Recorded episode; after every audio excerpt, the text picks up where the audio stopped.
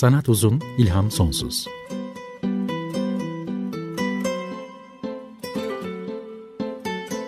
Sanat üzerine psikolojik sohbetler. Hazırlayan ve sunan Şenol Ayla.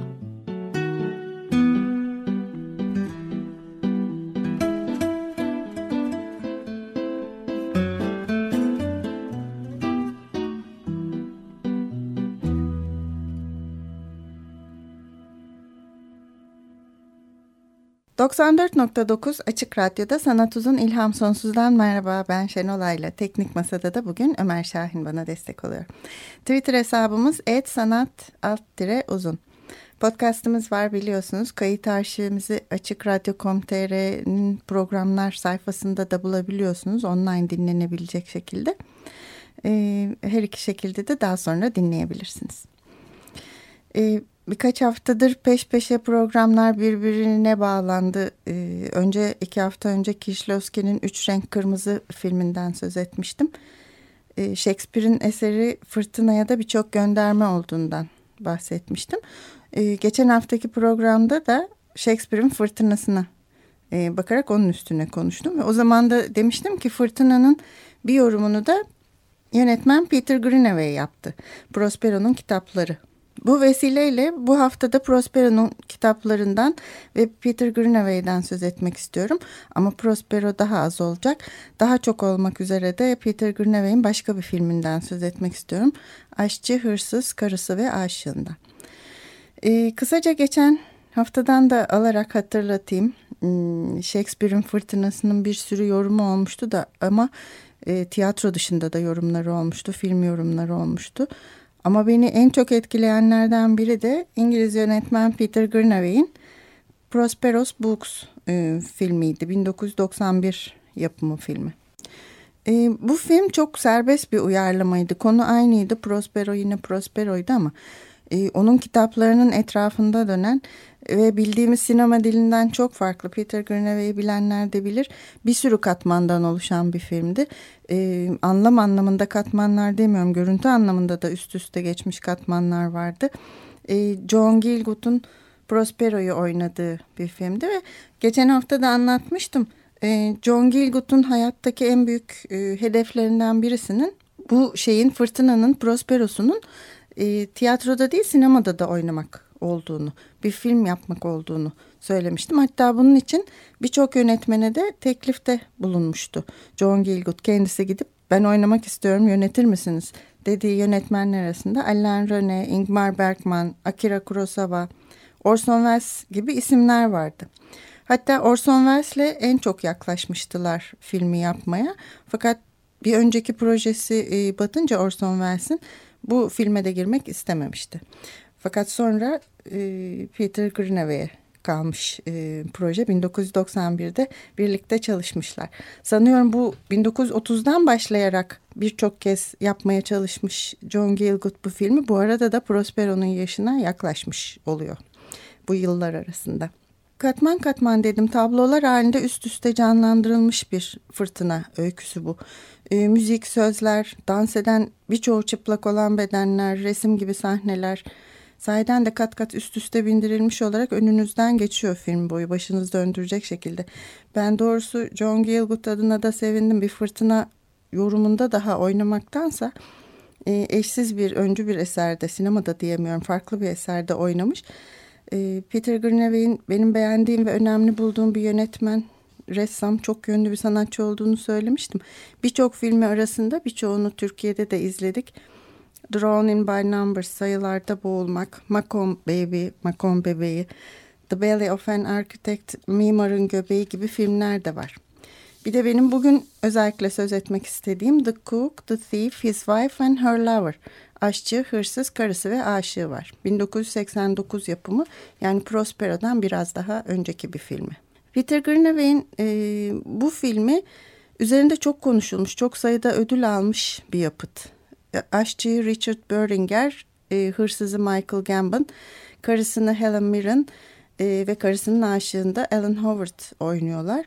E, filmin kostümlerini ilginç e, Jean-Paul Gaultier yapmış. Müziklerinde birçok filmde işbirliği yaptıkları Michael Nyman yapmış. E, öyküye bakarsak İngiliz gangster Albert Spica lüks bir restoran olan Le Hollandaise'i devralmış. E, gangster olduğundan ötürü zaten belalı bir adam.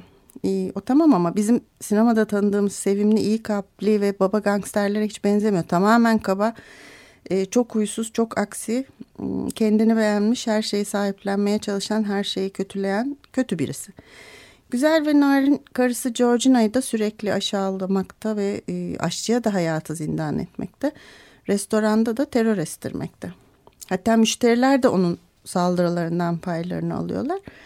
E, her akşam kendi çetesiyle gelip masasına oturur e, ve adeta bir şölen sofrasında mükellef bir yemek yer. Hiçbir şeyden memnun olmaz. Aşçıdan da sürekli şikayet eder. Hmm, bu akıllı aşçı tuhaf şeyleri bir araya getiriyor. Ördekler, portakal, ananaslı, domuz gibi. Buna da sanat diyorlar. Biliyor musunuz? Böyle bakınca ben de sanatçıyım. İşimle zevkimi bir araya getirdim. Para benim işim, yemekte zevkim diye konuşur. E, Spika yer yer yer ama doymaz. Ne karnı doyar ne gözü doyar. Saldırganlığa, kibre ve kötülüğe de doymaz aslında. E, her şeye oburdur. Kötülüğe de oburdur, yemeğe de oburdur. E, karısı Georgina da sofrada bulunmak ve kocasının saldırılarına e, sessiz bir şekilde katlanmak zorundadır. E, günleri böyle geçerken Georgina'nın gözü ve aklı her akşam e, aynı köşede, aynı restoran, bu restoranda aynı köşede sessizce yemeğini yiyen Michael'a takılır. Michael kibar bir adam gibi görünmektedir. Sessiz ve sakindir. Bir kitap dükkanı vardır ve bir kitap kurtudur. E, masasında da kitaplar vardır. Yemek boyu kitap okur. Mutfakta da kazanlar kaynar, yemekler pişer, malzemeler taşınır, çöpler atılır. E, aşçı derin anlamlar katarak yemekler pişirir. Yaptığı işin de felsefesine hakimdir. Yemek çok önemlidir, bunu bilir. Ama asıl varlık nedeni de filmde sadece yemek yapmak, şölen sofraları hazırlamak değil, e, her şeyi gözlemektir. Olayların yönünü de değiştiren o olacaktır bir yerden sonra. E, bütün olaylar da mutfak e, ve restoranın salonu arasında geçer. Adeta kamera bir yandan bir yana kayarken dördüncü duvarı olmayan bu alanların ikisi arasında hatta tuvaletle de birlikte aralarında geçiş yaparken ışıklar ve renkler değişirken ortamın rengi de değişirken insanların giysileri de değişir. E, salon kırmızı iken orada kırmızı olan giysi tuvaletin beyaz ortamında beyaza dönüşür ya da mutfakta her şey yeşildir. E, restoranda hem konukların hem ıı, hırsız Spika'nın çetesinin ve kendisinin yemek yemediği bir an bile yoktur. E, dediğim gibi sofralar da herhangi bir sofra değil ayrı bir şölendir. Havyarlar gelir, karidesler gider, midyeler, taraklar, sığır, pirzolaları, bonfileler, kuşkonmazlar.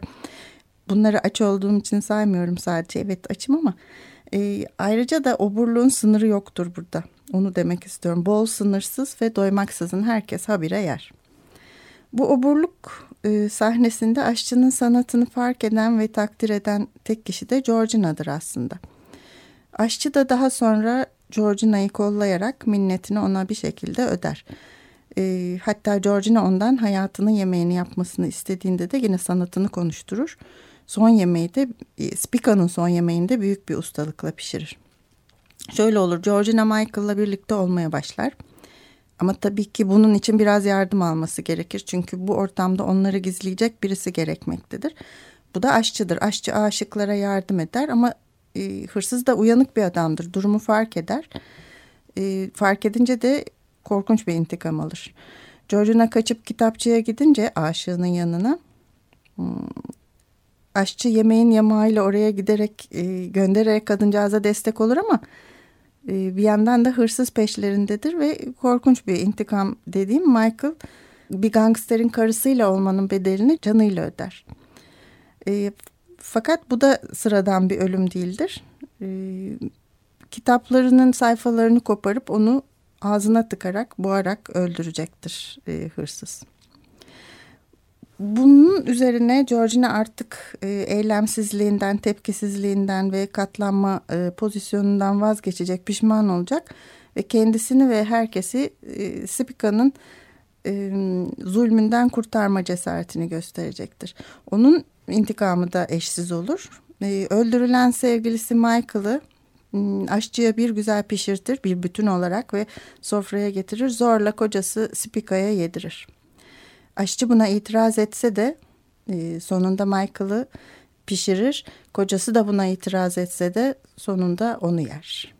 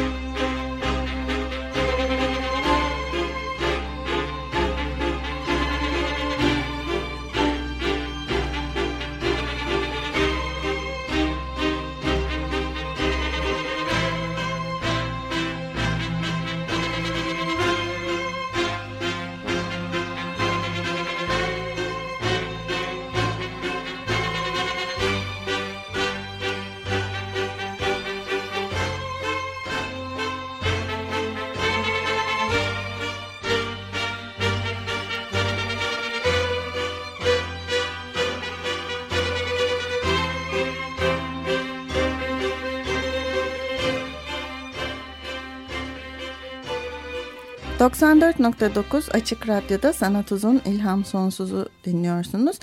E, Michael Nyman'ın Memorial adlı bestesini e, Peter Grunewald'in Aşçı, Hırsız, Karısı ve Aşığı e, filmi için seslendirilmiş haliyle dinledik. Tamamını değil de bir bölümünü dinledik. Çok uzun bir parça. Filmde de e, çok çeşitli yerlerde ve çeşitli şekillerde tekrarlıyor film boyunca. Hmm, birkaç filmde işbirliği yapmış Peter Gurney ve Michael Nyman ile Prospero'nun kitapları ve sayılarda boğulmak da onlardan.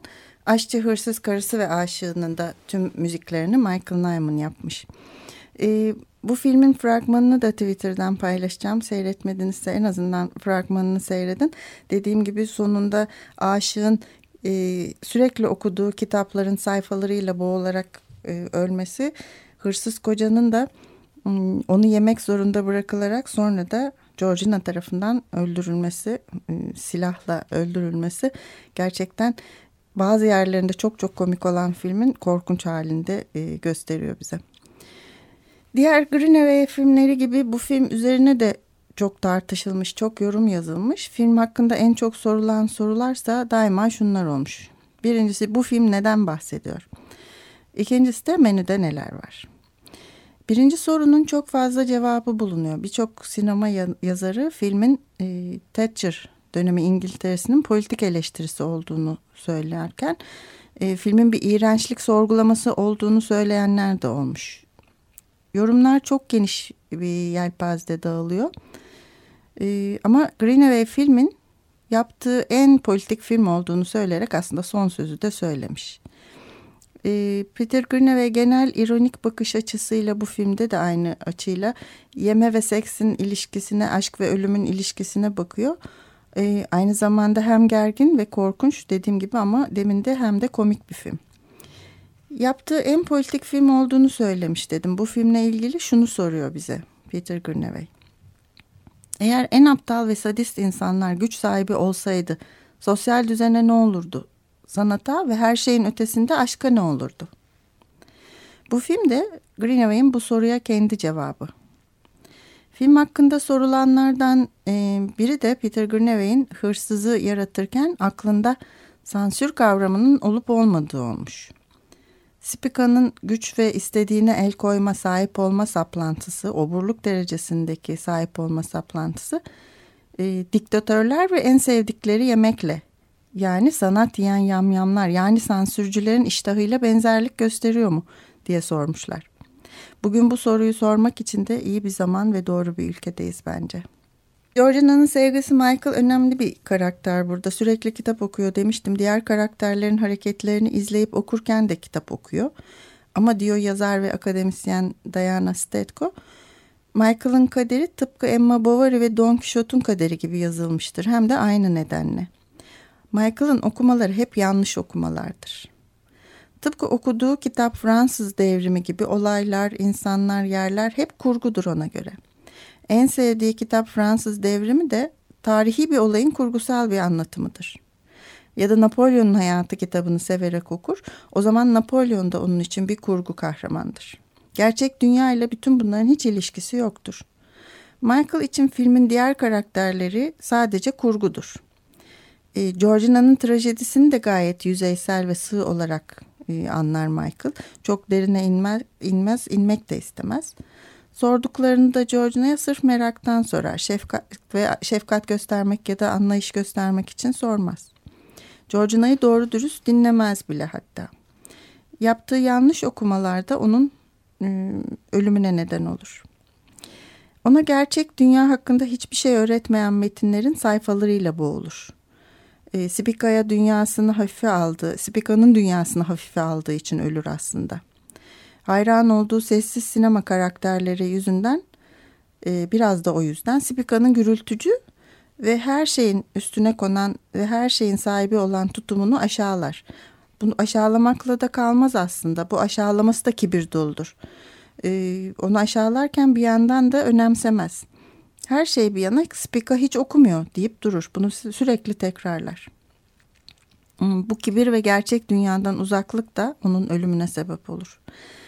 Ee, burada hep okuyan ama gerçek dünyadan hiç anlamayan, dünyayı yanlış okuyan, kibirli ve ötekini aşağılayan Michael e, elitist çok okumuşları simgeliyor olabilir mi e, diye düşünüyorum. Hiç okumayan, cahil, kaba, diktatör ve istediğine el koyan kaba güruh karşısında kaybetmeye de mahkum görünüyor aslında Michael. Çok yanlış değil sanırım. Politikadan da bakarsak öyle görünüyor.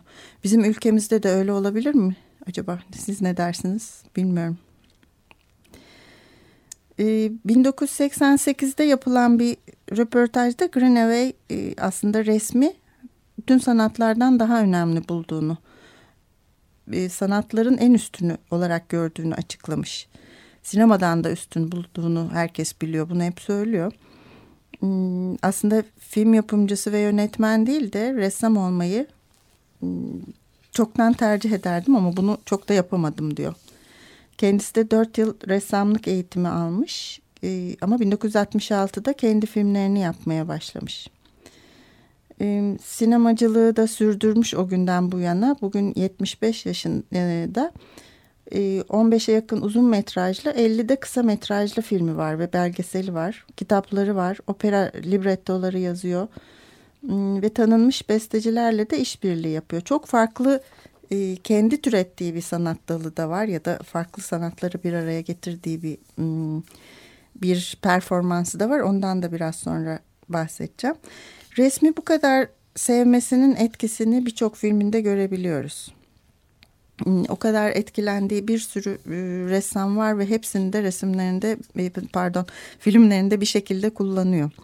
Mesela Ressamın Sözleşmesi filminde Turner'ın, Tiapolo'nun, Veronese'nin, e, Georges de Latour'un, Caravaggio'nun resimlerini hem kendilerini hem sahne olarak benzerlerini görebilirken Ezet and Two Nose filminde Jan Vermeer'in eserlerini görebiliyoruz. Mimarın Göbeği filminde de Velázquez'in tabloları e, göze çarpıyor. Sayılarda boğulmakta da Rubens, Velázquez, Mantegna, Verme bir sürü sanatçı, e, ressam geçiyorlar e, eserleriyle. Bizim bugün söz ettiğim aşçı, hırsız, karısı ve aşığında da Franz Hals'ın e, önemli bir tablosu var. Onu da Twitter'dan paylaşacağım. E, o resmi de paylaşacağım. E, salonun, yemek salonunun, restoranın duvarında büyük boy olarak o resim de durur. Ve onun de, Spika'nın uzun bir masası vardır. O masaya çetesiyle birlikte oturduğunda fark edersiniz zaten. Arkadaki e, Frans Hals'ın tablosundaki e, daha Rönesans döneminin biraz sonrasına yakın adamların kıyafetlerine çok benzer onların da kıyafetleri. Hiç güncel kıyafetler değildir. Modern kıyafetler değildir ve tamamen onlar gibi davranırlar. Hatta bazı sahnelerde birebir o tablonun da tekrarını oluştururlar. Ee, güzel ve şık filmlerinden Drowning by Numbers'ın fragmanını da paylaşacağım. Siz de girdiğinizde bir sürü e, Peter Greenaway parçası ya da e, fragmanı bulabilirsiniz. Birçok belgeselinin, kısa filminin bütününü de bulabiliyoruz internette. O da büyük bir şans. E, demin dediğim farklı bir performans dediğim de şuydu. Yönetmen demek yeterli değil. Çok yönlü bir sanatçı. 2006'da 9 klasik resmin yeniden gözden geçirilmesi adlı bir dijital video enstalasyonuna başlamış Greenaway. Amsterdam'da Rijksmuseum'da Rembrandt'ın gece nöbeti resmiyle başlamış. Ne yapıyor? Şunu yapıyor. Tam olarak ne olduğunu da söylemek mümkün değil. Bir video enstalasyonu olduğu söyleniyor ama yeterli değil. Kendisi de canlı olarak tablonun önünde sahnede bulunuyor, anlatıyor. Ee, resmi sesle ve ışıkla yeniden yaratıyor adeta üstüne düşürülen ışıklarla. Arkadan sesler geliyor, canlandırıyor. Ee, bir örneğini paylaşacağım Twitter'dan bu performansında. Onu izlerseniz ne demeye çalıştığımı da anlayacaksınız ya da neyi diyemediğimi anlayacaksınız. Ee, bununla ilgili de birçok parça bulabiliyoruz internette bu performansıyla ilgili. 2006'da başlayan bu ıı, gösterileri, ıı, bu performansları daha sonra e, Picasso'nun Guernica'sıyla, Söra'yla, e, Jackson Pollock'un eserleriyle, Claude Monet'in su e, nilüferleriyle, Velázquez'in Las Meninas'ıyla ve Michelangelo'nun son yargısıyla e, bir de Leonardo da Vinci'nin son yemeğiyle de e, devam etmiş. Bunların da izleyebilme şansı bulmak çok isterdim ama e, çok kısıtlı sayıda izleyiciyle yapılmış performanslar. Onun için internetten görmek yeterince değerli bence. Geçen gün e, bir arkadaşım 70 yaşın bir ömür için yeterli olduğunu söyledi. 70'e kadar yaşayayım sonra ölsem gayet uygun olur diye düşünüyor. Ben düşüncesine katılmadım ama rakam sınırı açısından ben de 80 dedim. Başka birkaç arkadaşım da aynı fikirde. Çok uzun yaşamak istemiyor kimse. Benim yakınımdaki birçok kimse. Çok yaşlı olmanın perişanlık getireceğinden korkuyoruz sanıyorum. Çocuklarımıza yük olmak, bunamak, hastalıklar, yaşlılığın getirdiği birçok sorun. En iyisi bunları yaşamadan gitmek diye konuştuğumuz oluyor bazen. Bu programı hazırlarken Peter Greenaway'in de böyle bir fikri olduğunu gördüm. Yapacak bu kadar çok şey olan bir sanatçı için anlamak zor aslında. Ya da anlamak daha mı kolay acaba? Ee, ben insanlara bırakacak hiçbir anlamlı üretimim olmamasına rağmen elden ayaktan düşmekten, belleğimi ve zihnimi yitirmekten korkarak vakitlice gitmek isterken bu kadar çok şey üreten bir insanın kaybetmekten korkacak daha çok şeyi olur elbette ve kaybetmekten korkusu da daha büyük olur belki. Ama bugün 75 yaşında olan Peter Greenaway de diyor ki dünya çok küçük ve gençlere ait. 80'inden sonra gerçekten yararlı bir şey yapmış olan bir kimse bilmiyorum. Belki Picasso'nun bir iki resmi var, Tizian'ın bir iki resmi. Ama şimdi belki de dersiniz ki şu hoş yaşlı centilmen var ya hani torunlarının beşiğini sallayan. Ama aslında o sadece gereksiz yer kaplamıyor mu? Tamam büyük baba 80. doğum günün kutlu olsun. İşte pastan ve bu da enjektör. İyi olmaz mıydı? Yani kendiniz için iyi bir ölüm seçmek bilgece olmaz mıydı? Hepimiz öleceğimizi biliyoruz ama ne zaman öleceğimizi bilmiyoruz. Bu bir nimet değil, bir lanet. Biliyor olduğumuzu bir düşünün. Ne zaman öleceğinizi bilseniz bu hayatınızı daha değerli kılmaz mıydı?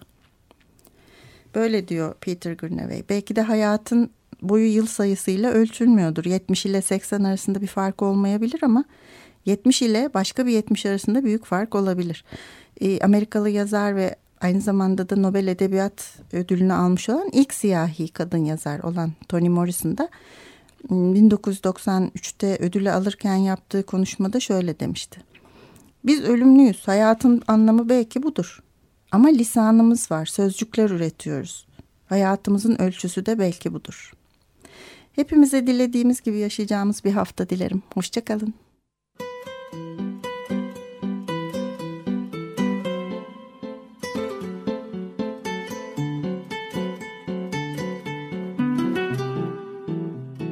Sanat uzun, ilham sonsuz.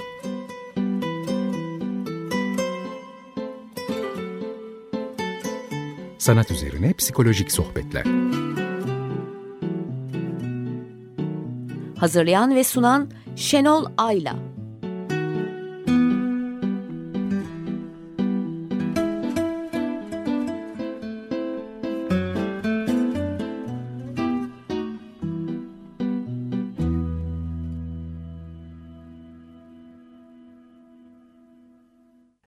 Açık Radyo program destekçisi olun.